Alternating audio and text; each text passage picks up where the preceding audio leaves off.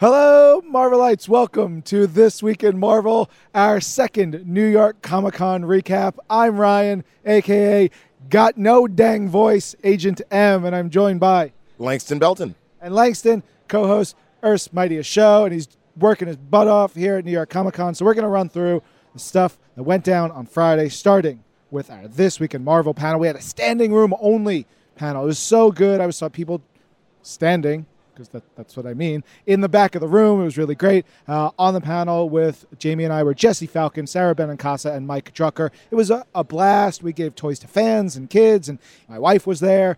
Jesse Falcon actually cried a little. Uh, we showed an episode of Marvel Superheroes What the that he hadn't watched in years, and he did uh, voices for MODOK and Captain America on, and, and I pulled it because I really wanted to show it to people again. And uh, we were texting last night, and he's like, "Did you see? I, I cried a little at the end of that." And I was like, "Jesse."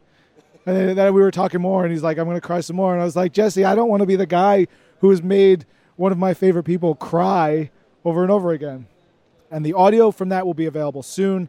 The uh, actual footage will be on the live stream, so you can check that out. It was really cool. Um, we also had an announcement at the TWiM panel, right, Langston? Yes, the the, the hit, wonderful, awesome. It's really really good actually. Uh, Marvel's Wolverine: The Long Night is now not only available to listen to in podcast form, but it's uh, starting in January. There's going to be a comics adaptation of the series written by Benjamin Percy, penciled by Marcio Takara, and covered by Rafael Albuquerque. Yes. Oh, I like the way you say Albuquerque. It Albuquerque. Uh, it was very good. At the Spider Man panel, we revealed a new title coming in January, which is Friendly Neighborhood Spider Man number one by one of my favorites, Tom Taylor, and another one of my favorites, the amazing Juann Cabal. Both of them worked on All New Wolverine together. Really neat cover by Andrew C. Robinson. And it's about Spidey and the people in his neighborhood. And, uh, truly this is how we do it and how we do it at the spider-man panel we also hyped up spider-geddon cb and the web warriors on the panel hyped that up with a new trailer for the event you can watch that on marvel.com uh, there was a giant panel for marvel's runaways season 2 it was held at madison square garden so cool right That's insane. Like I, I heard that and I was like, well, I was like, all right, Marvel's Runway, they sold out the garden. Okay, so they're on the list now. That's great. Fans got to see the first episode of the upcoming season. The panel wrapped up with a special sizzle reel for season two shown to the attendees, which included glimpses of the kids using their powers and abilities in, in bigger ways than we've seen uh, in season one. And it gave us our first glimpse of a new character named Topher. Uh, you can read the panel recap and learn more about Topher on marvel.com.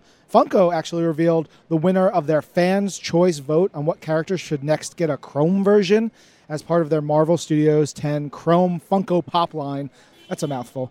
Beep beep yourself, guy. Doctor Strange and Iron Spider were so close in votes that they're both getting the Chrome treatment. It's pretty cool. I like that. Yeah, I like the fact that the clear recognition that why deny the fans what they want? Because we want both. Why not? Why not more? I know you're a big Doctor Strange fan, so I know you're getting you're getting the Chrome Room, right? Yeah.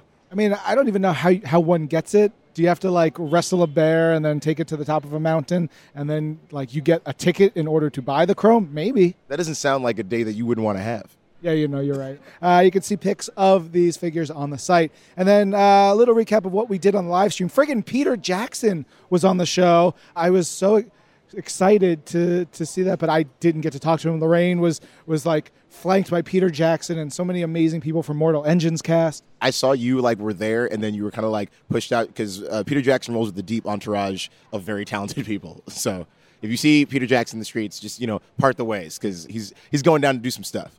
Heck yeah. Uh, we also had Adi Granov on, the cast of Marvel's Runaways. Who'd you talk to? Oh, I got to talk to uh, Darin DePaulo, who is the voice of J. Jonah Jameson in Marvel Spider-Man for the PS4, and he made me and Angelique, he made our faces melt off because there's nothing quite like getting yelled at by J. Jonah Jameson and trying to pick his brain, which is really, really cool. And talking to him about his whole career and his whole uh, journey into voice acting and journey with this game, uh, it was a dream come true. It was awesome.